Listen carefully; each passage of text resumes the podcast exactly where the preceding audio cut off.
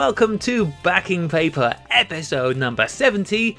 It's Worldwide Pinhole Photography Day! Rach, happy Woo! Worldwide Pinhole Photography Day! You too, Graham. You too. Oh, I'm so excited. I'm so happy um, that it's it's actually today. All this build up. It's been brilliant. I'm so um, looking forward to going and doing more pinholing today. Can you remember? Was it maybe two years ago? You and I were actually together on World Pinhole Photography Day. I don't know if you remember that. Yeah, I certainly do. We, we'd been, I'd been helping you shoot a wedding the day before, and um, yeah, and it, it was timed to perfection, wasn't it? So we could go and actually enjoy doing it Yeah. afterwards.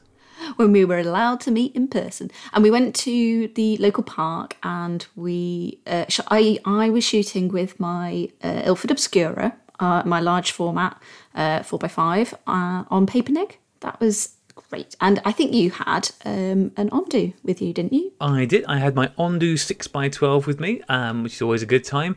And uh, and also we made before we went out, um, we made as you do, I think, in some of your um, pinhole workshops, we made some. Uh, what, what what's um? yeah, I made Pinhole Viewer. Pin, uh, no, not pinhole viewer. No, we, we made Pinhole Camera, didn't we? we made That's pinhole right. cameras out of um like food Takeaway. takeaway trays. Thank you. That was the word I was looking for.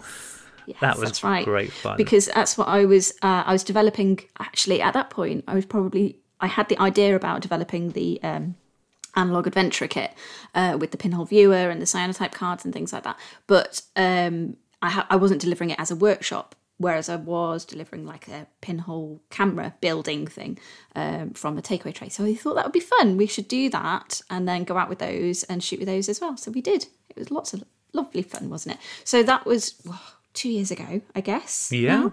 Yeah. Um, so today's uh, World Pinhole Photography Day is a slightly different kettle of fish, as you might say, um, but nonetheless awesome. Yeah, and I'll say one thing: the sun's a lot more shiny today than it was two years ago when we were doing. it. It was quite true. grey and miserable then, but today it's oh, it's glorious sunshine. So this is this is going to be a good pinholing day. Um, I can feel it. So. Uh, we, we're recording this early because we've got pinholing stuff to do, frankly. We've got pinhole stuff to do. Um, and we might actually, I'm going to try and shove this out early as well. Um, Rach, Yeah. okay, let's start with your exciting plans and what's turned up this week because, oh my God. Oh my god, I had the. I mean, I've been in proper happy tears this week. I was blubbing so much over this. I had a box come through the post, a parcel. Always, always good. Always love having uh, getting a parcel through the post. And I opened up the outer box and realised that it said Ondu on the top. And I was like, oh my God. Because Elvis had sent me a message uh, from Ondu just saying, oh, I've got like a little um, sort of something I want to send you through the post sort of thing. And I was like, oh, that's amazing. And we talked a lot about dogs and how much we love our furry friends. Um, and, uh, and I sent him my address and forgot about it. And then and then this arrived and it wasn't what I thought it might be, you know, like a little key ring or something like that. It's an actual bloody camera. and it's absolutely gorgeous and amazing. And I've got the six by nine. They sent me the six by nine. Isn't that wonderful? And it also came with hang on, hang on. I've got it here, ready. There we go. So here we go. It's got uh, the 6x9 classic Ondu pinhole cameras exposure chart on a very lovely wooden key ring, which is awesome. You you can kind of use it as a translation uh, when using a light meter, and uh, a little personalised message to me um, saying, "Hope you're doing well," um, and wanted to thank you for your contribution to the film photography world. Isn't that awesome? Um, So basically it came with my, one of my absolute all-time favorite things. You you know what i'm going to say don't you graham? Because i sent you photos of this. I Um, do.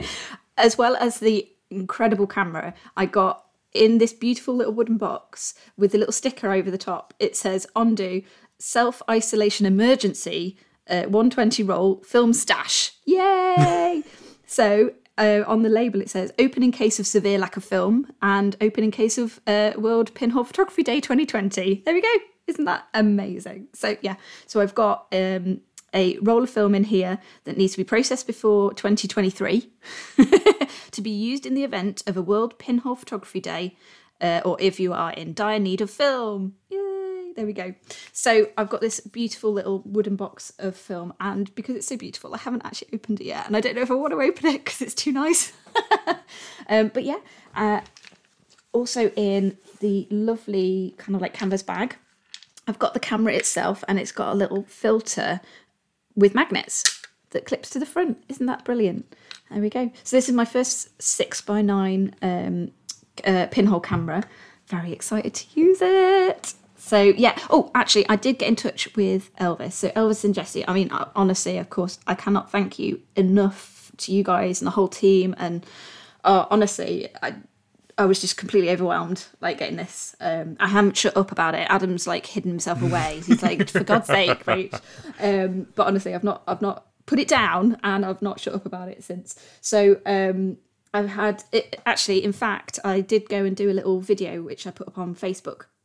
Uh, just of me uh, getting prepped ready for today and trying it out for the first time. So um, you can see that on Facebook. At some point, I might put that on YouTube. I might set up a YouTube channel or something and add them to that. We'll see. Anyway, um, I'm going to try and walk before I can run in terms of that. But I, I couldn't I couldn't let it pass by without at least sort of showing the world how beautiful it was. So I thought, well, as we're going to be using it today, I say we, I mean me, but still. Um, uh, yeah, I thought I'd show I'd show the world how gorgeous the camera is, and I can't wait to try it out. So there we go. That's what I've been up to. Yay! That's fabulous, Rach. And it is, I mean, it is a beautiful thing. As it, I mean, the Ondu cameras have always been and always are beautiful, and they just get more and more beautiful. I mean, I, am probably going to get my Ondu 612 out today to use it. Um, they are gorgeous, and mm. um, I, am really excited to see what you do with it. Six by nine is a really nice format as well. It's yeah. uh, perfect for contact prints, which is a, a thing you love doing. So it is. I think um, that'll be really good for that. And actually, I messaged um, Elvis about this because I wasn't sure how um, the framing, kind of like sit, uh, sort of where they would sit, would work, uh, and whether I'd end up with loads of overlapping and things. Yeah. But he said actually on the six by nine, it's not like a, a turn and a half or skip a frame or anything like that. Um, basically, it's just one to eight um, as as it is because the window's over to the side, so it, they've they've done it so that it will space correctly, basically. Gotcha. So I just do it via the little red window at the back and watching the numbers.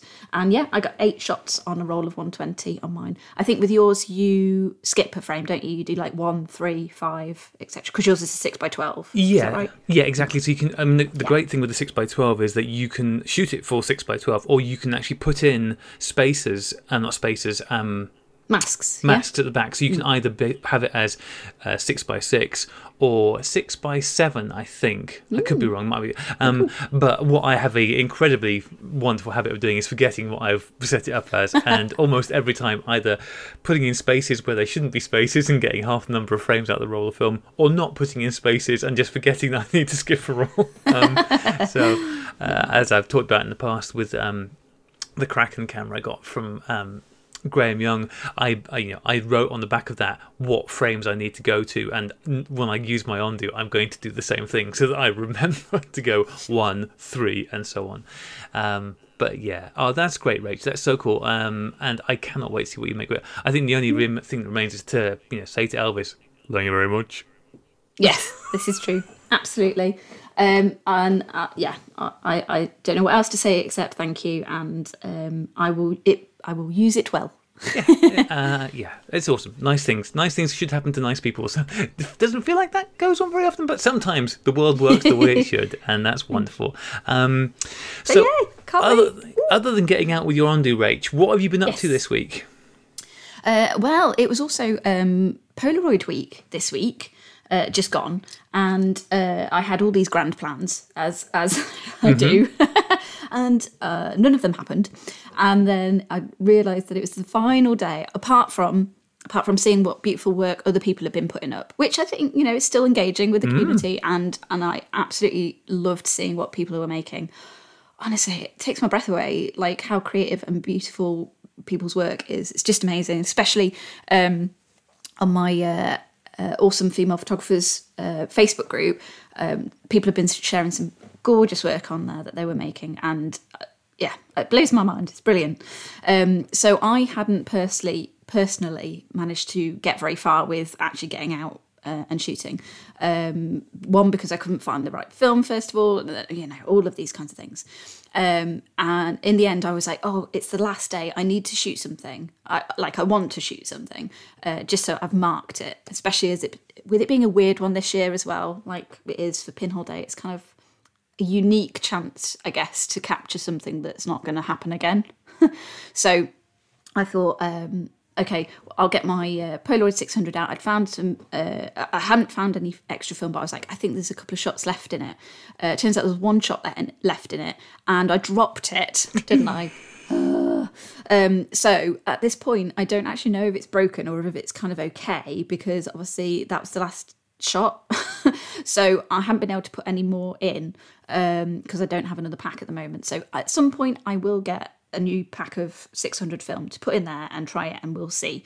Um, at the moment, I've just sort of nothing's fallen off it, which is good. Um, it just didn't sound great. Um, yeah, it didn't sound very happy. So uh, I'm just going to leave it to one side, let it have a little rest and recover. Um, buy a new pack of film at some point, and then try it out again. So, Cross fingers. Yes. So that was because I was scrambling around last minute to do it. That was my own fault. Um, and like the shelf um, fell off my shelf, so that's how it fell off uh, onto the floor. Oops. Um, so in my panic of oh my god, it's like four o'clock in the afternoon on the last day of Polaroid week, I need to do something. Um, I I went oh what's this? I've forgotten all about this. I've got a jolly look, yay! And that takes Instax Mini because although it's Polaroid week. Um, it says in the rules, I think it was rule number four, that you can use any instant film. So I thought, well, that already has um, a shot in it, um, which is great. So I thought, well, I'll just double check and see if anything's come out of that. So I um, wound that one out and I was like, oh, it's actually got an image on there. And that has been sitting in there for maybe, whoo, maybe about eight months, probably. So I took it eight months ago and and then I, I literally just turned the handle and this uh, and this shot came out and I was like oh it worked. Blimey. That's so there we go. Amazing. cool right? uh, what's amazing that it sat in there because obviously the chemicals hadn't been squished together and developed no. so. No. So it was just sitting there as like a, a image obviously but without having been developed um, so uh, yeah, so that came out. So it was actually a photo of my large format uh, wet plate camera that I'd mm. taken in the in the library sort of thing at home, and I thought, right, well that that's cool, and that was the last one on that pack. I'm going to try and shoot one actually shoot one today because although I had exposed that one, I'd exposed it eight months ago. so I was like, that doesn't really fit within the rules probably. Um, so I best uh, put a new pack in. So I put another pack of the Instax Mini monochrome in because um, I really like the monochrome actually on the Mini. Uh, it, it, sort of gives it something a little bit of a lift because mm. it's quite a small size. Obviously, um, I don't really use those for um, for like for work in the sense of taking group shots is quite difficult using the Mini. You don't really get to see very, very much. So I thought, well, using the black and white is actually quite nice because they can be little studies or little still life or you know that kind of thing. They're quite nice little objects then. Um, so I put a new pack of the monochrome in and uh, um, managed to get a photo of of Marceline. Yay, my my dog, my pup. So that was fun, loads of fun because obviously the camera has also been shut up for like eight months and. It it's made of cardboard. It's a very cool look- looking little camera. For anybody who's not seen the Jolly Look cameras, just have a little Google so you can you can see them.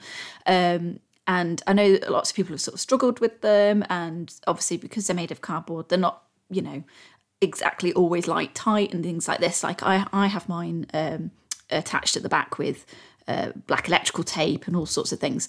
But the the bellows were um, obviously it was quite squished because it's been sat closed up uh, for eight months. So I was trying to like hold the top part flat so that I wouldn't end up with a weird kind of out of focus image. Mm-hmm. Then whilst also trying to hold down the back of the camera so that it wasn't um, ending up kind of collapsing on itself, trying to make sure that Marcy didn't move um, whilst trying to measure, and then my measuring tape didn't lock properly. So I was sort of like, it was a bit like playing Twister, like playing a game of Twister on my own. like holding holding the camera with my foot and trying to like measure it with with one arm whilst holding um, hold, holding my phone and trying to work out the exposures and the distance. Um, but I got it. I got a photo. Yes.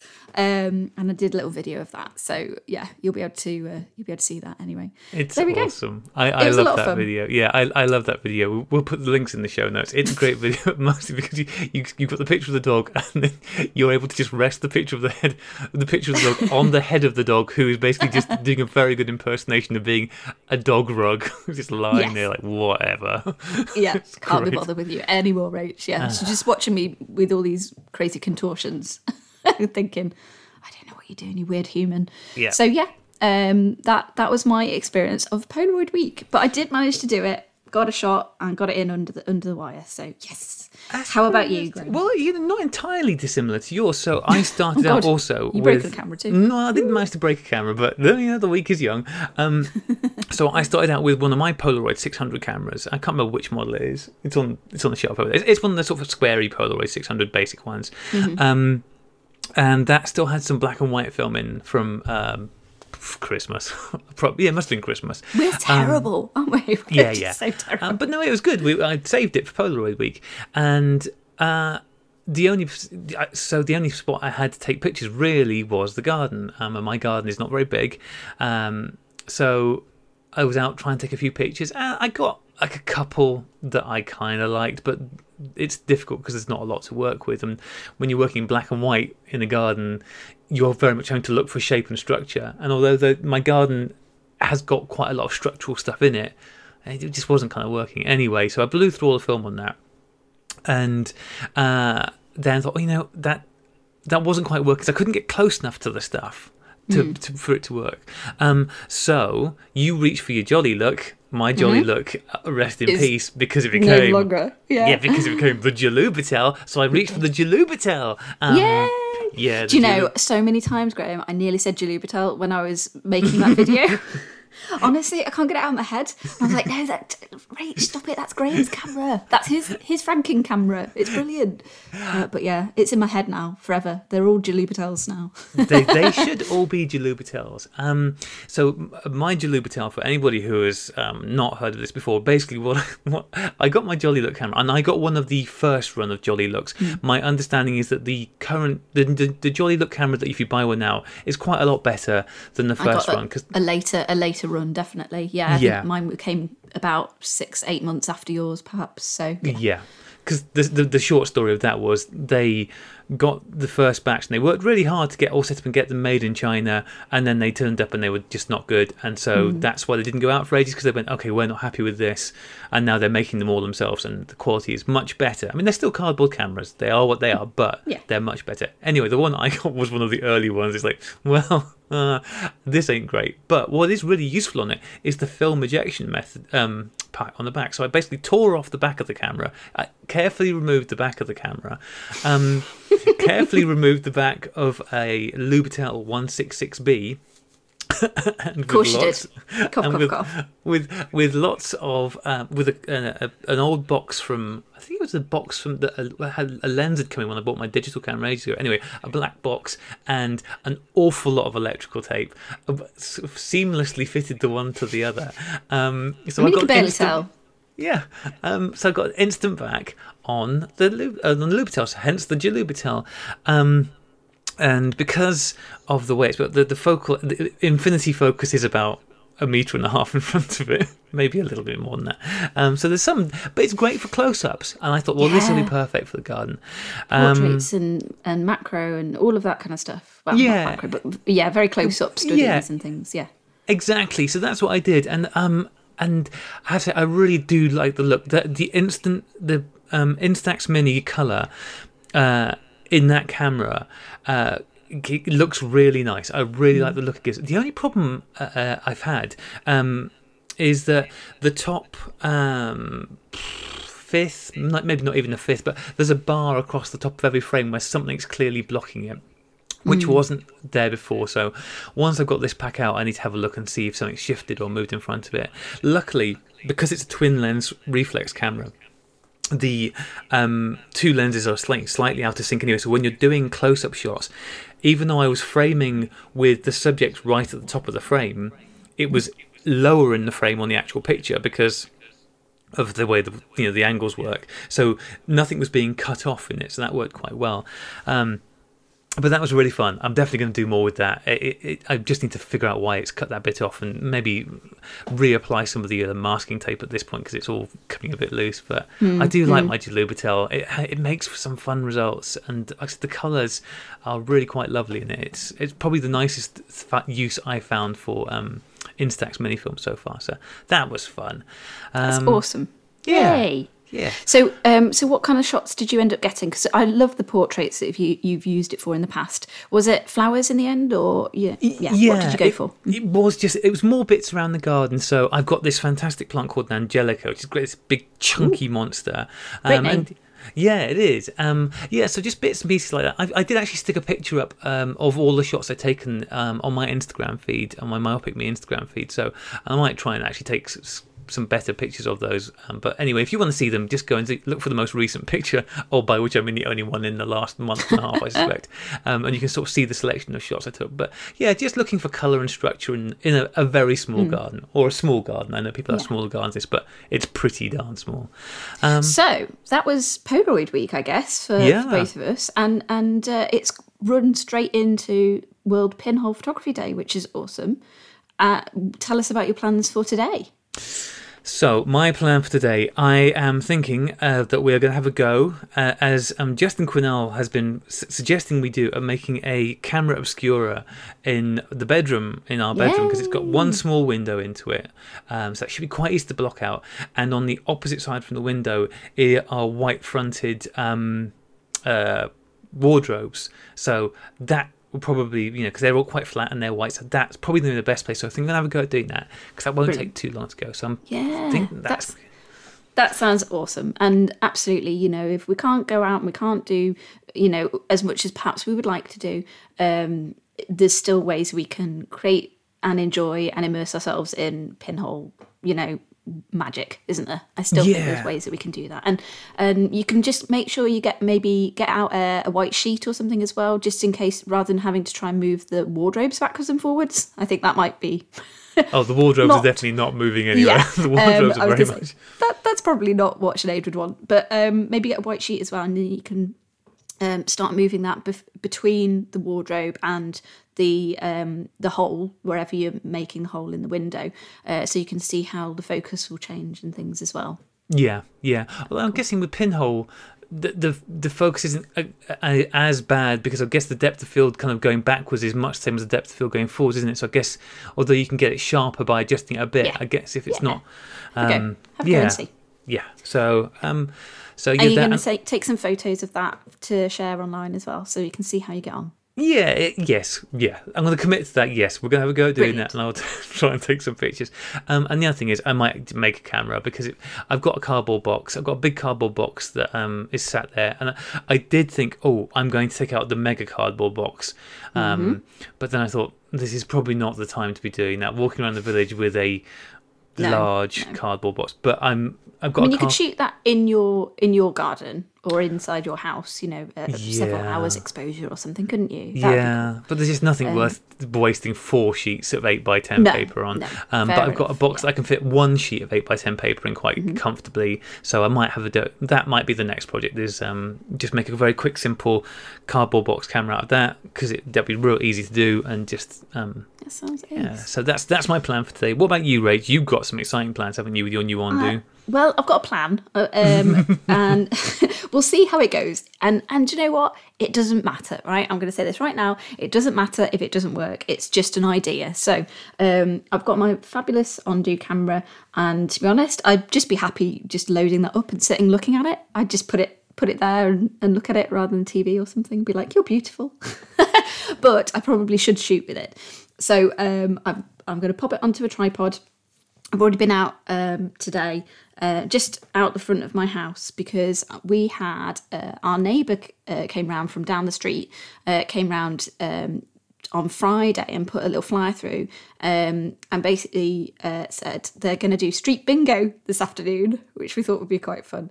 Um, so everybody just sort of sits at the front of their house it, because obviously we're on a residential street terrace in uh, in Liverpool. You don't we don't have like front gardens or anything like that, but you can you can just put your uh, chair. They were like, put a chair in your front you know, in your front door, basically.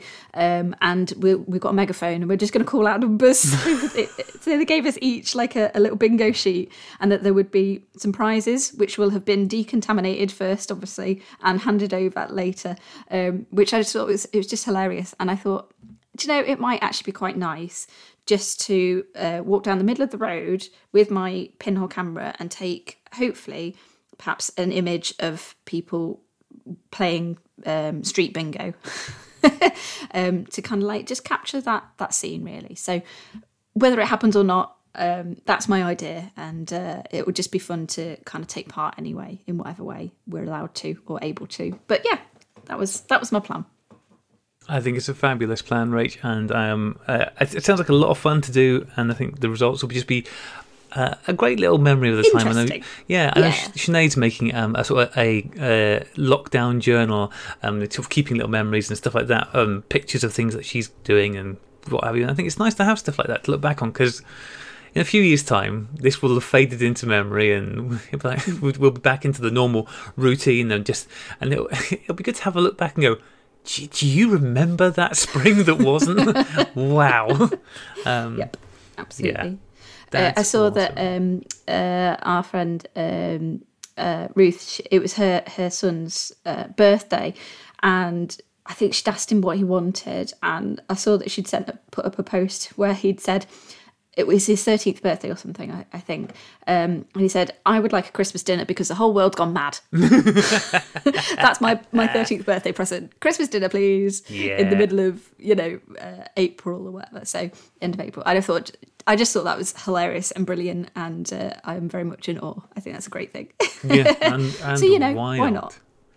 Yeah. Well, Rachel, we've got tons of stuff going on, but as well as all that, we've had some fantastic listener emails this week. Um, thank you so much to everybody who's written in, because as, as, we keep saying, slash threatening, if we get no emails, I mean, clearly we can't think of anything to talk about on backing paper for the last half an hour. Um, so, so we need your Gosh, emails. It is really is half an hour. Sorry, everybody.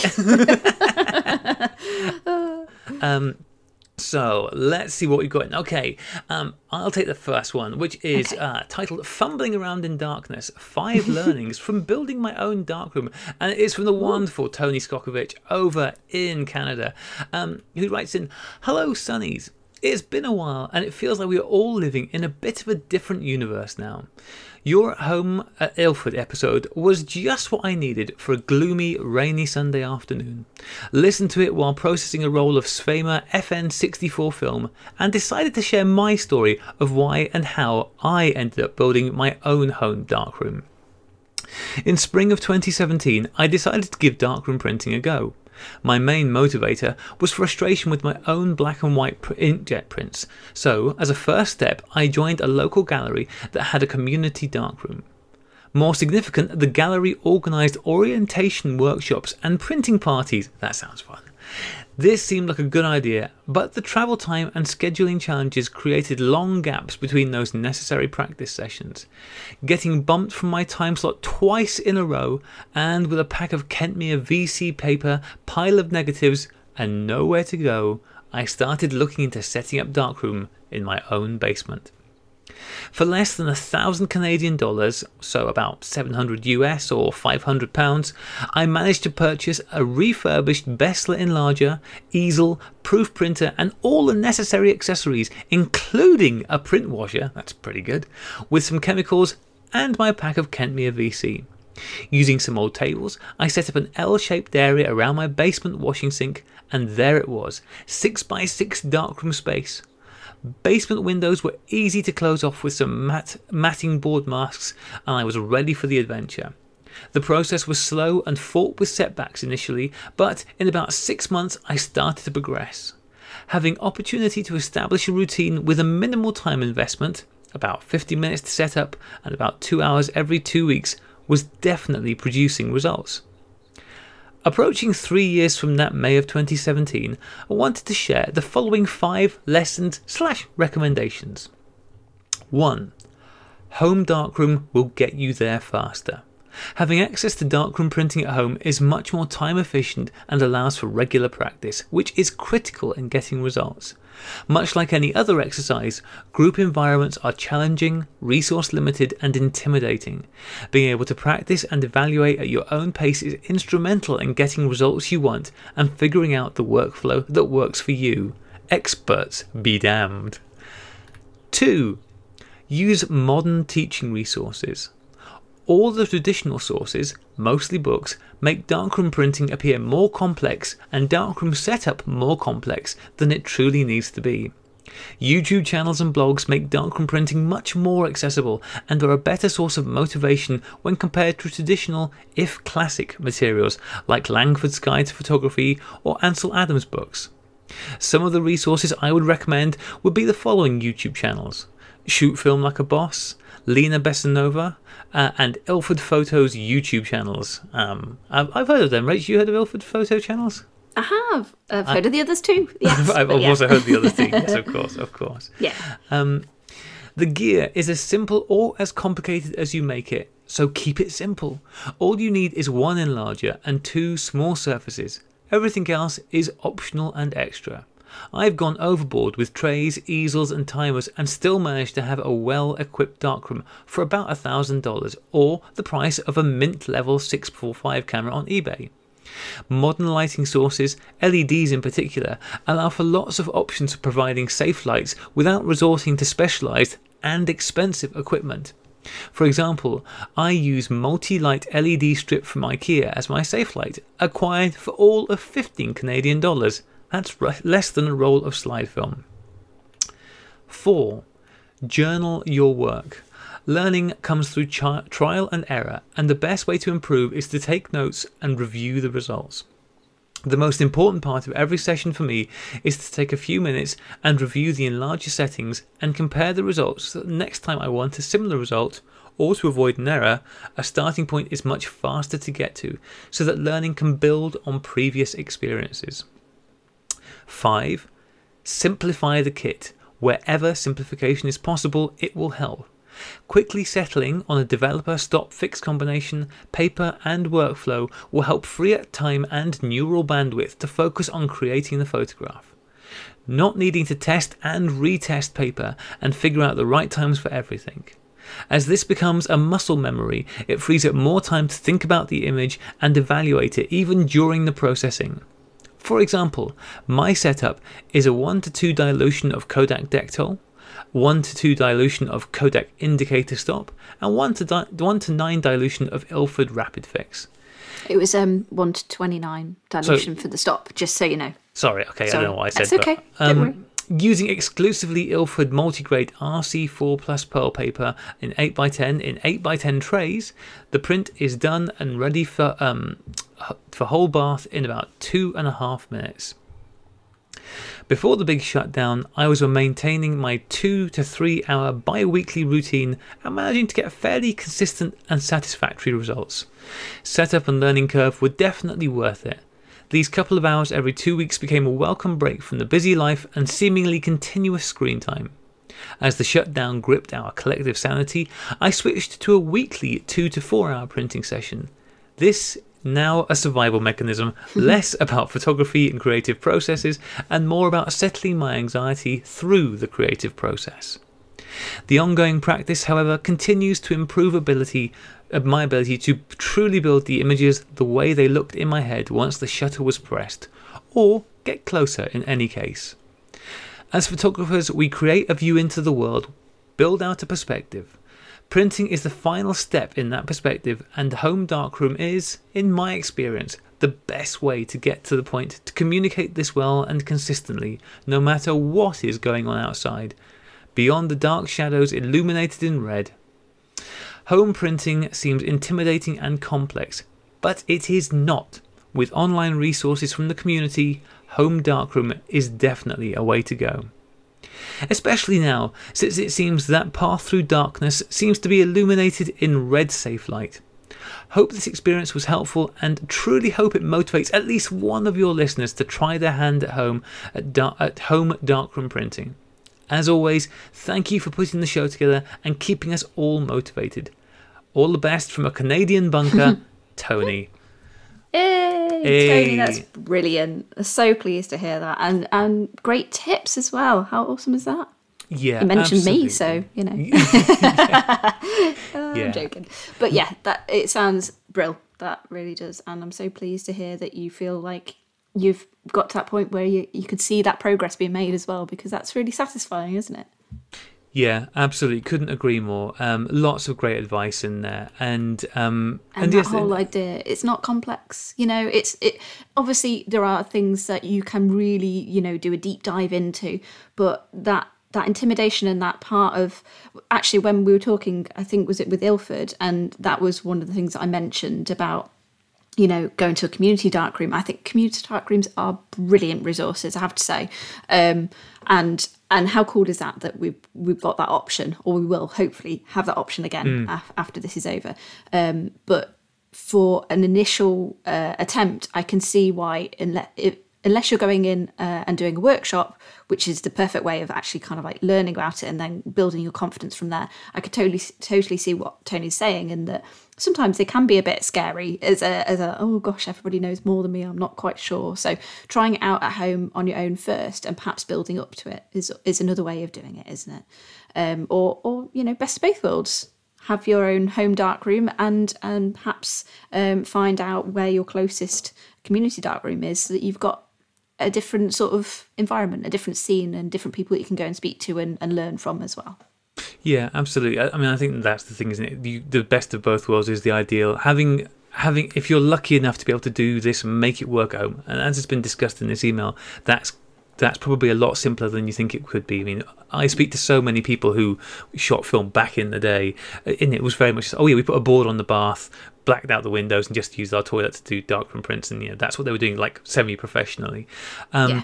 But so to be able to do that to get the practice hours in is fantastic. But touching base with people face to face to say, look at this work that I've done. Mm. What, what can I do to improve it and actually get advice? Because whilst the internet is great, you can get so much stuff from the internet. The, the stuff you can learn from the internet is fantastic. But what the internet can't do is look at a print in their hand and go, okay, here's what you might find works with this, or you know, try try this. So uh, the best of both worlds is definitely good um, practice, but also you know, experts not be damned. Experts can be super helpful as well in helping us get forward as well. Um, do you want to take this next one, Rach, from Paul Bullock? Yes, absolutely. Um, so Paul has written in to say, "Hello, Sunbeams. I thought I had, I had better finally write, as I can no longer think of a good a good reason not to know, not to now. Especially after Rachel remembered and mentioned about my direct positive paper image taken in the garden and was so complimentary about it. Oh, this is the one about the um, that I saw with the lovely bird bath in it. I'm sure. Yeah, it's really lovely that. Uh, it was a surprise to hear my name mentioned when I was listening whilst whilst working from home on some day or other. Uh, they are all the same day now, aren't they? the routine of when to listen to the podcast has gone out of the window due to no longer getting in the car to travel to the office. Anyway, I started to use the direct positive paper as I can neither get out to my dark rooms um, through the though the Six Towns dark uh, sorry Six Towns Darkroom Club has met uh, has met by Zoom once so far, though Simon Forster didn't switch his camera on. Apparently, he's shy. He's not shy. He's just butt ugly. Oh my god, Graham. You're so mean. It's all right. Um, He's way behind in his episodes. He'll never hear this. Is that right? Okay. Um, so yes, so he was saying that he's he started to use uh, DPP um, as he can't get to his uh, any of the dark rooms, and my own build in the shed has stopped due to no materials to build what was being available really. So just bought some seven x five trays and paper developer. Note to Graham, it's called paper developer for a reason, not film developer that you might have had to hand. that you might have to hand. Um, added a red light, covered the window in the garage, and I was set for loading and developing using uh, using as Rachel guessed my 5x4 chroma. Yay! I thought it might be. awesome. Last year, the marvellous Nasser Hamid offered some advice on shooting direct positive paper to me on Twitter. So many thanks to him, and it was also great to meet him on the Oxford Photo Walk too. So the lockdown has been a good excuse to finally start experimenting. It's currently a bit hit and miss, but when it, oops, sorry, I totally just my computer just went nope scroll to the bottom. Um, it's currently a bit hit and miss uh, but when it works it's really nice. The picture rachel saw was shot at iso 1.6 as it happens. Wow. As i think maybe the paper didn't doesn't like too much light. Uh, I have yet to try flashing the paper as Nasser recommended, but when I have the standard shooting a little more consistent, I will try that. As a way to shoot large format with minimal developing effort or facilities, I'd recommend DPP. I guess you could go from shot to print in about an hour and a half if you wanted, and most of that time is washing. so it's almost instant and no negatives to file either. Woo! Um, anyway, keep up the great shows and stay safe. Cheers from Paul. There we go. Yeah, that's Absolutely. great. Great. You don't need a, an enlarger, do you? You don't even need, you know, a light source or anything like that in order to do this. Just somewhere dark with a red light and the chemistry. Yeah. if you're using direct positive, it's just going to be there immediately. Yeah, no, absolutely. I mean, you, you can. I, I think using the direct positive can be a great way of um, practicing with 4x5. If you've just got a 4x5 camera um, and you want to get used to using it and seeing what the results are quickly, shooting with paper negatives and direct positive is fantastic because you can load it up. And as you said, you can take pictures develop them instantly and the, the the slowest part of it by a long way is washing them because it's a fiber paper they take quite a lot of washing um but yeah and then have it instant results it's great it is you know a slightly slow instant camera um and yeah i again i might get out with some direct positive today uh there's so many things to do There is, Um, isn't there? So many. yeah Cool. Okay, this next one is from the fabulous Neil Piper from the Soot and Whitewash podcast, who writes and tells us about the Soot and Whitewash camera giveaway. Uh, hi there, guys. Episode 50, oh, he's so young, bless them. Episode 50 of the Soot and Whitewash podcast is now available wherever people get their podcasts from. And Alex and I, because Alex Purcell, the wonderful Alex Purcell, has joined um, Soot and Whitewash, Neil, um, are having a little camera and film giveaway to celebrate this small milestone and the fact that Alex has joined the show. That's brilliant. When did Alex join? Was it Oh, well, he's, couple of weeks? Hmm. he's been Recent? on a few episodes in the past, but yes, it's only very recently he's joined as a um, co host official uh, to keep Because I didn't realise that. That's awesome. Well done, Alex. It is great, yeah, absolutely. To be in with a chance of winning, all you need to do is listen to the episode and answer a super simple question that listeners will find on the show and on the Instagram feed at Soot and Whitewash. The prize is a lovely Ricoh camera and a roll of expired Kodak T-Max donated by the wonderful Krista Brand. He's willing to ship to the lucky winner anywhere in the world, so massive shout outs must go to him as well. Hope you're all keeping well, and I look forward to the next show from Neil. That's awesome. Congratulations, Neil, on getting to episode 50. That is no mean Yeah. feat. Uh, Absolutely. podcast, still one of my um, most entertaining uh, recent podcast listener. I cannot remember what episode it was, but it was within the last three or four episodes of um, Soot and Whitewash. Um, Neil recorded an episode where he went out to take a picture uh, with. So I mean, it was just it was like a, a, an audio version of the movie Falling Down, basically, where everything went wrong, and Neil was just cussing and cussing, and it was hilarious. I mean, I was laughing. I'd like to say with him, but it was very much at him. and he'd sort of go away to try something else and come back. And, oh, it was, it was so funny to me. but I'm not a nice person, so your mileage may vary. Uh, uh, okay, right. Do you want to take this next one, Rach, from the fabulous Damien DeMeo? I will. Says, hello, friends. Fun lockdown projects on a budget. It's been over a month in lockdown here by now, and I personally know all too well that some of us non essential freelance workers are on an increasingly tight budget, but still want to try out fun photography projects that only require the limited space available and not much dough, if any at all. So, it's given a list of different projects, which is awesome. Project number one try to make an impromptu enlarger out of crap you have laying around the house. This is so good. Thanks very much, uh, Damien. This is brilliant. Um, I wouldn't literally use that. Um, try to make an impromptu enlarger out of crap you have laying around the house. I don't even know if this is at all possible, but so far I feel like I'm getting close with an old lamp, a bucket, and a 55mm screw mount lens I had lying around, and an old broken uh, lights uh, negative duplicator thing that I think was a device to make slides from standard film in the 40s, but works just fine as a negative holder. I love that. That's great. Can't wait to see how this looks, uh, especially the bucket part. I've just uh, well, keep going, Rachel, and we'll get to the end of this. Okay. Project number two birds. Feed them. Take pictures of them or even teach them to use a camera. It doesn't matter. the fact remains that birds are just damn entertaining creatures and they're pretty much available outside of every window. So involve them somehow, respectfully, in your info- in your photographic endeavours. Do you know? I did see um, that somebody had gone out, gone and found like an old tree that had died, and that they dragged and basically stuck in their front lawn so that they'd have a perch for the for the birds. Okay. um, so that they could take photos from their from their front window, basically, of the birds perched on. Who were like, "I found this amazing log." I feel like this comes under the same kind of um, uh, category as when whenever you take like a bunch of flowers to a photographer, just make sure they're dead because they love dead uh, dead flowers, Yeah, right? yeah. And I think it kind of like feeds into that as well. Yeah. I think they're just brilliant. Uh, once they're dried and got all that texture and stuff, very cool. Um, okay, so project number three. If you are fortunate enough to have stocked up on developing chemistry and film as I did right before the sky started falling, then try your hand in different dilutions and timings uh, and timing to zero in on that look that you love.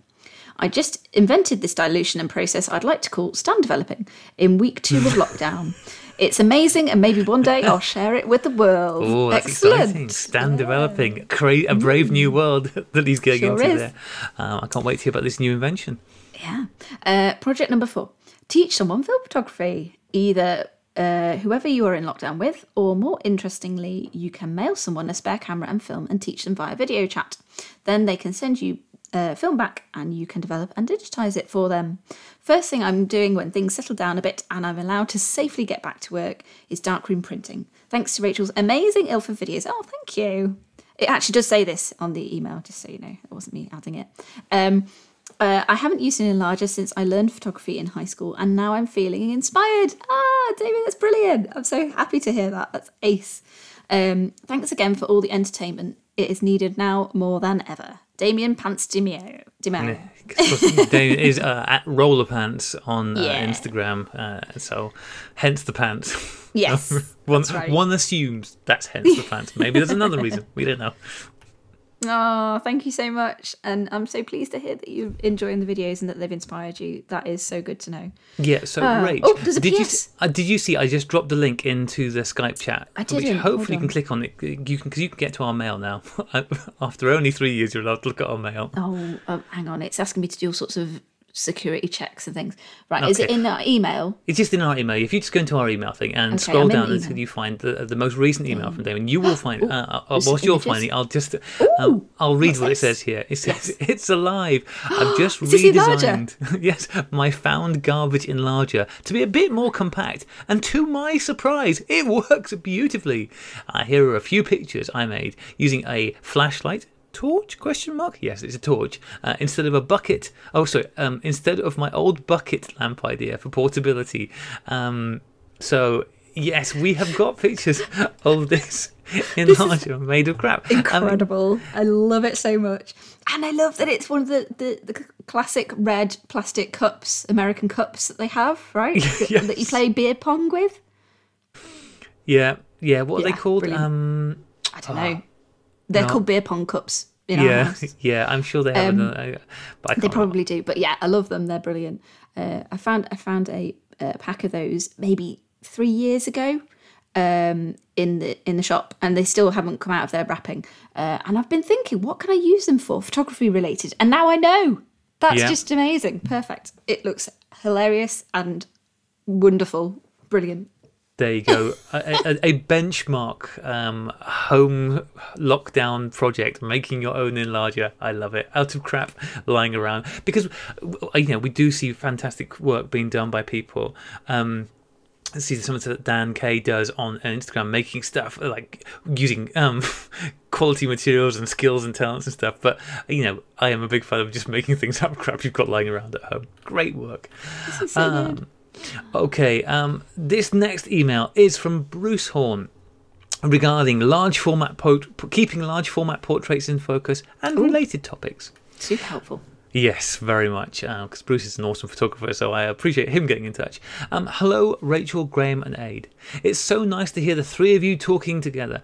Although I enjoy hearing any two of you, there is some sort of magic that happens when all three of you are together. This is quite lovely. Thank you very much, Bruce. Sadly, you just got me enraged today, so I don't know. Yeah. It's okay, I guess. um, thank you for the podcast. I really enjoy it. Your conversation about how to keep large format portraits in focus got me wondering and thinking about a few items I've had in the past. I only ever used my large, large format cameras for landscape work, but one of them, a Busch Pressman 4x5, a competitor to the Speed Graphic, did have a rangefinder on it. I believe it only worked with one focal length and you had to calibrate it, but once you did, it was quite accurate. One of the things I have in my museum case at work is a tripod mount tape measure. Uh, back when SLRs were out of the price range of most amateurs and rangefinders or scale focusing cameras were more common, these were used for close up photography since rangefinders wouldn't work for very short distances. Since it mounted between the tripod and the camera, it was essentially at the film plane and could be very precise. That's great. Um, so a, a tripod tripod mounted tape measure. I've never Yes. seen one of those. I've never seen one of those, but it sounds like a much better idea than like I was trying to do. Hold hold it with my foot and my hand, like when I was using my Jollylook, um, and basically kind of do almost trying to do the splits in the backyard to to hold it in place and take the photo as well at the same time. So yeah, that that would be fab. Sounds Yeah. great. Yeah, cool. Somebody needs to make that seems like a, like Kickstarter. Come Gaffer tape, gaffer tape the uh, the tri- uh, the tape measure to the tripod. I think that sounds bra- brilliant. Yeah. Um, I also had a large format SLR. Unfortunately, it turned out to be a format you can't get film or plates for in the States these days. It was a beautiful creation of hardwood, leather, and brass from around the 1900s, a Thornton Pickard, I believe. You can only imagine the sound of the 4x5 mirror and shutter. Yes, sounds like somebody slamming a door, I should think. You should record that a little bit of audio on your phone and send it to us as an audio file. That would be awesome. Do you remember we did the shutter quiz I do, yes, I do. long time ago? Um, if I recall correctly, it had three winding knobs. One was to crank the mirror back up to its cocked position. The other two to wind the first and second half of the shutter. you had to work out how much distance it needed between the first and second sheet to make the shutter speed you wanted. So, if for example you wanted the 60th of a second, you would set the, set the second sheet to follow the first with maybe a half inch gap. This is, yeah, th- th- My I brain's remember. already. yeah. Oh God. N- Nasser was trying to explain this to me as well, and it's like it makes he? sense. Does he but- have one? Yeah, he has one. My understanding is that later SLRs, such as the one made by Speed Graphics manufacturer, worked much better. I used to know someone who was assigned a model with a long lens to photograph his high school's football games for the newspaper, along with a Graflex back, and could get good shots of the action with it. That's amazing. That is that is a talent, right? Can you imagine trying to do that? That's mad. wow. I mean, all respect, blimey. Okay, anyway, your musings got me to searching for what other large format photographers do. The most common recommendation was to use tons of light and stop way down. But if what you want is extremely shallow depth of field so the eyes are in focus but nothing else is, that doesn't work. For that, the largest number recommended what you suggested. Tie a piece of string to a sturdy tripod, measure it out to the tip of the subject's nose, and tie a knot in it. Then measure it again after you set the shutter. Cheers, Bruce. That's awesome. That's uh, so a piece of string. Yeah. Well, you know, sometimes the simplest solutions. Um, Don't need to reinvent the wheel. no, no. I, I yeah, again. I mean, we talked about doing some large format stuff with the four x five paper. Uh, It might be a thing today. Um, awesome. Thank you very much, Bruce. That's really useful. Yes. Okay. Do you want to take this next one, Rach, from Tony Steers? Yeah, time on my hands. You're having a laugh, says Tony. Uh, hey, Sunspots. Just thought I'd give you away from sunny but oh so quiet Kentishire. Uh, I'd imagined that the lockdown would give me the perfect opportunity to unleash some creativity, as well as clear all those just jobs that fall down between the cracks in our busy existence. My mental things to do list has filled up nicely and includes such rarities as leisurely cooked breakfasts and afternoon siestas, book reading. Oh, book reading. do you remember books? Weren't they wonderful things? And video watching to top up my inspiration levels. Then picking up a camera and exploring some light and shade. I'll make a blackout for the bathroom window so I can tray develop some direct positive paper. I'll update my website. God knows it needs it. It's been so long since I even looked at it. I'll sort out the light leaks in the hex pim. You remember the hex pim? From the day into night assignment, we have unfinished business. Um, talking of assignments, have I missed the end of the zine assignment? Or is it ongoing? Zine. Uh, man of my age typing zine, ridiculous. It's a young person's vocabulary. Zines were around in the 70s. I mean, come on Yeah. now, Tony. Yeah, it, you know, ultimate punk, you know, rebellion against publishing. Yeah, uh, I, I don't think young people know what zines are. Okay.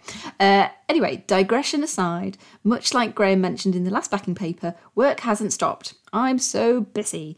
I work in materials management for a company manufacturing fire and smoke safety equipment, unseen but vital safety equipment in any public building. And unsurprisingly, we're currently busy with urgent requirements to complete existing and new fast track hospital jobs. So I have the same lack of t- me time as before. Not a complaint, mind. It's all about priorities, isn't it? I'm glad to be making even a tiny contribution from a long way back from the front line. So I'll content myself with making plans to do all the things I might never do, including a lockdown zine, that bloody word again, uh, while my mental list remains shielded not only behind my normal gainful employment, but also behind the mental list my lovely wife compiled for me. Vie. Um, Thanks for the, inviting us into your conversations, for your good humoured banter, and for being a welcome break from the madness of the moment. Stay safe, look after yourselves, and look after each other. From Tony. Thank you so much, Tony. I think we both understand what he's talking about there. Um, obviously, we're not making fire equipment, but uh, yeah. Um, it's been lovely to hear from you, Tony, and uh, I hope at some point you do manage to get to the uh, to the making the zines, the the things to do list. All sound very very familiar.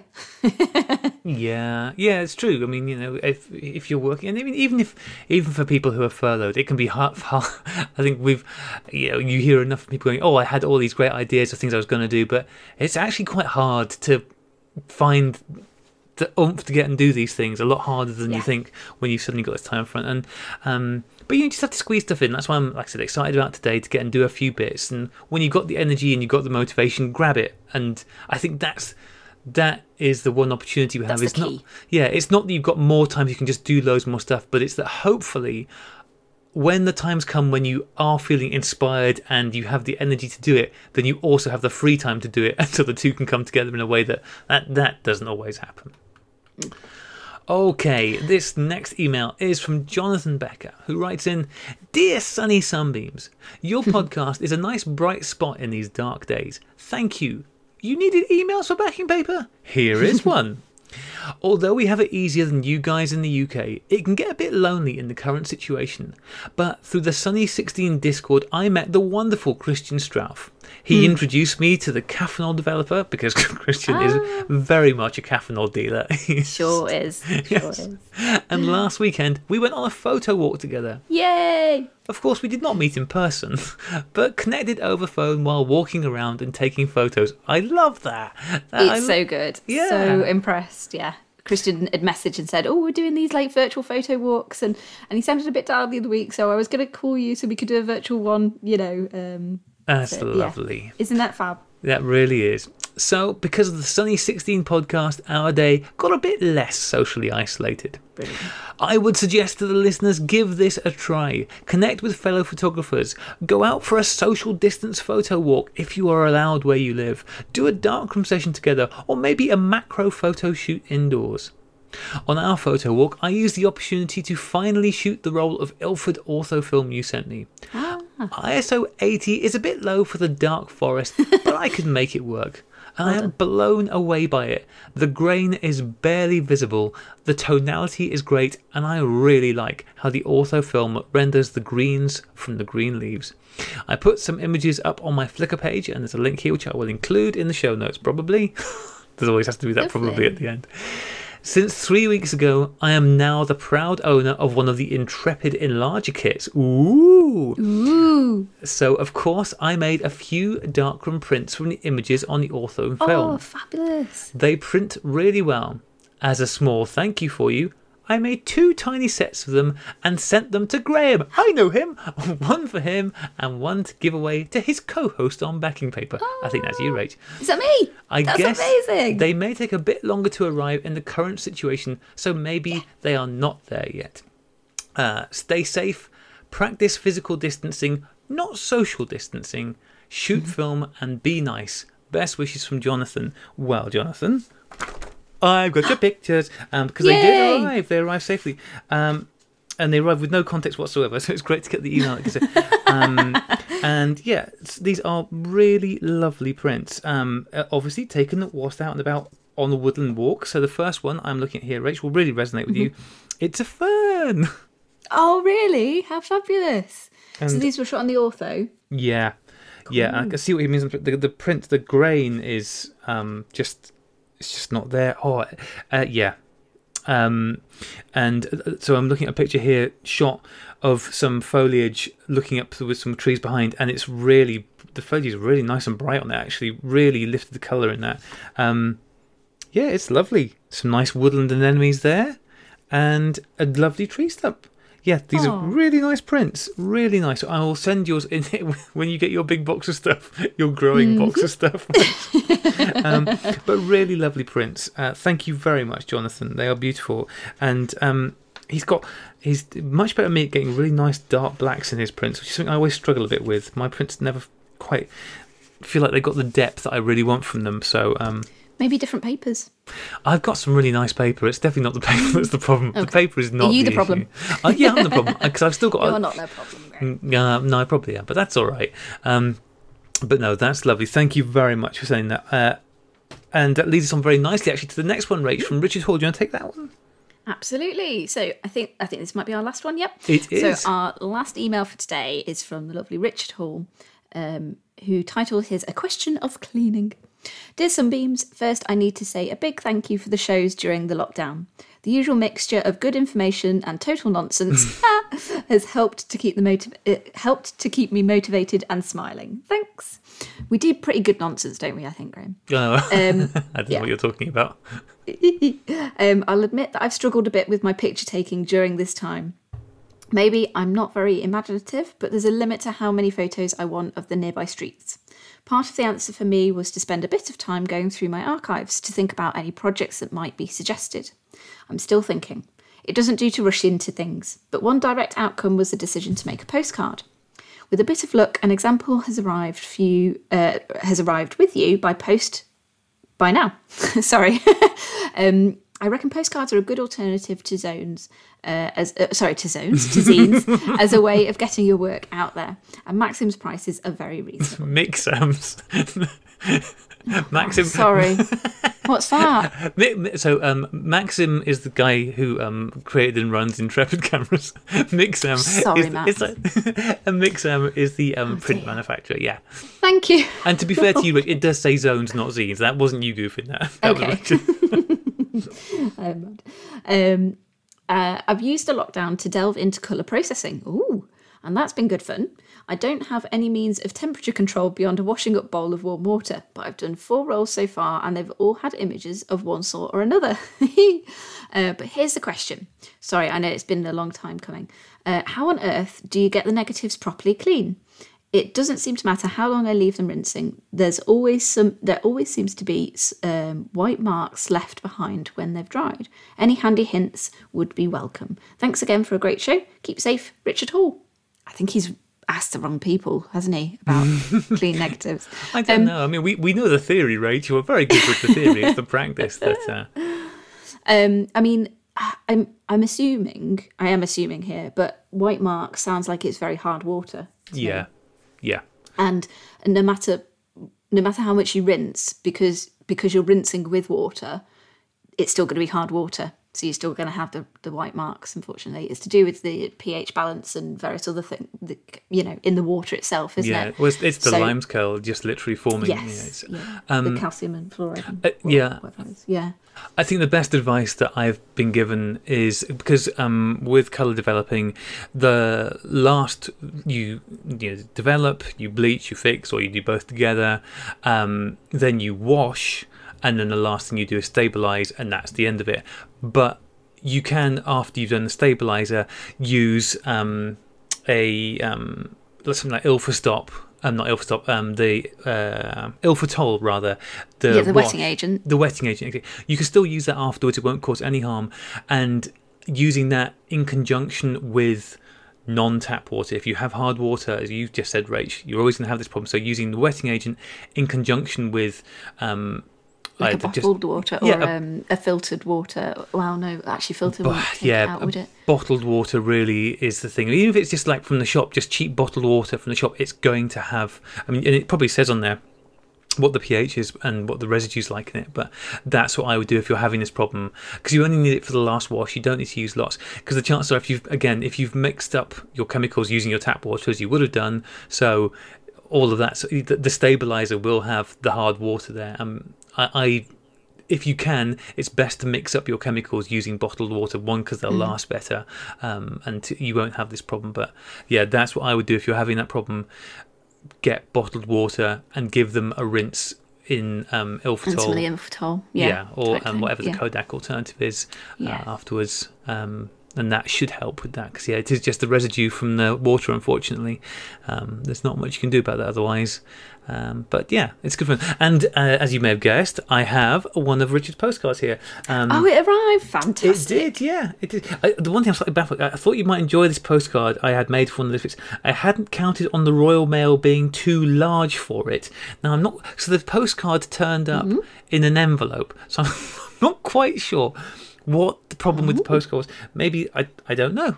I don't know. But anyway, I got the lovely postcard, and it's a lovely picture of uh, a rocky outcrop looking out across a moorland view with a very moody, dramatic sky, and a rocky, craggy, rocky outcrop.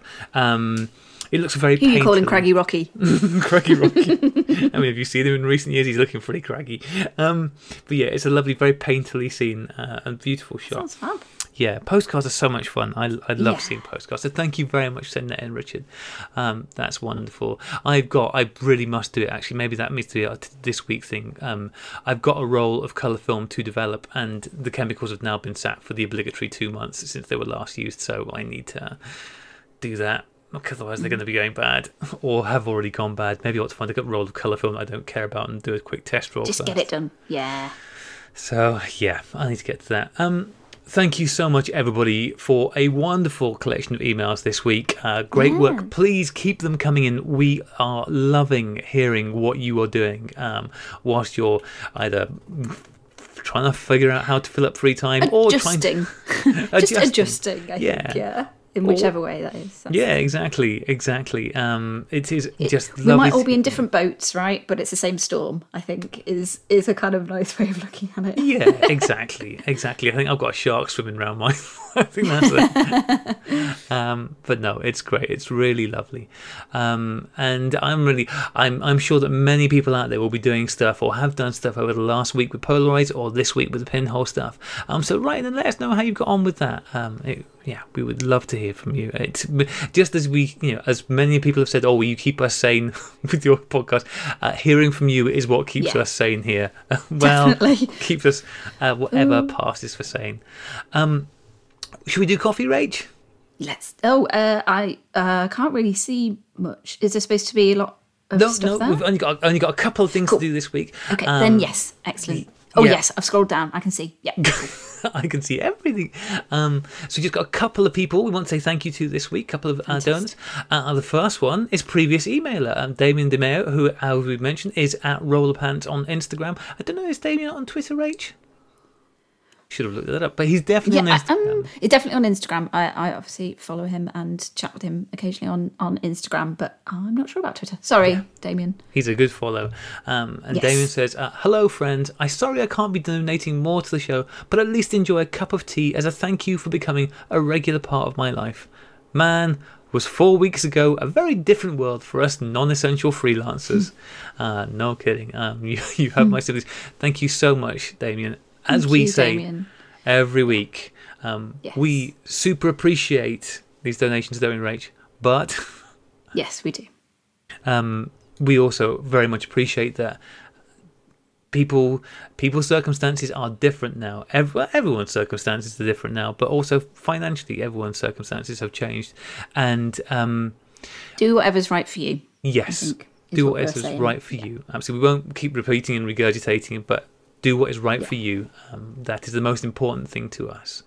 Uh, the other person I want to say thank you to this week is Mike Rattle. Uh, Mike has donated a few times, so I've been trying to think because you know we know that Mike is, is an excellent documentarian. So I mean, uh, maybe some sort of position where he could be, um, you know, ma- maybe making a documentary about the the inevitable uh, rise of the new Lord post COVID. Because I mean, the, there is going. To, we haven't actually uh, decided on who's going to take the Dark Lord position post. Um, Post-apocalypse, have we, Rach? Maybe- What, I what are you talking about, Graham? I've lost you completely. Trying to find, you know, we've been trying to find positions for everybody in the post-apocalypse Oh, I world that we're heading see. In our, in our coffee, um, uh, our coffee donation uh, HR roles. Yeah, exactly, exactly. I mean, I, I'm thinking, Gotcha. I- I'm thinking that the Dark Lord will probably need a, a good um, documentarian to be sort of.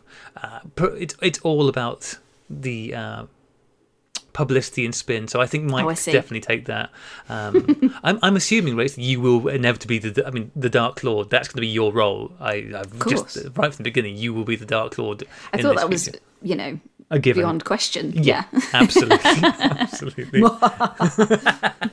Was that good? Very good. I'll try again. Actually, alarmingly good. Um, so thank you, thank you, guys. That was fantastic. Very much appreciated.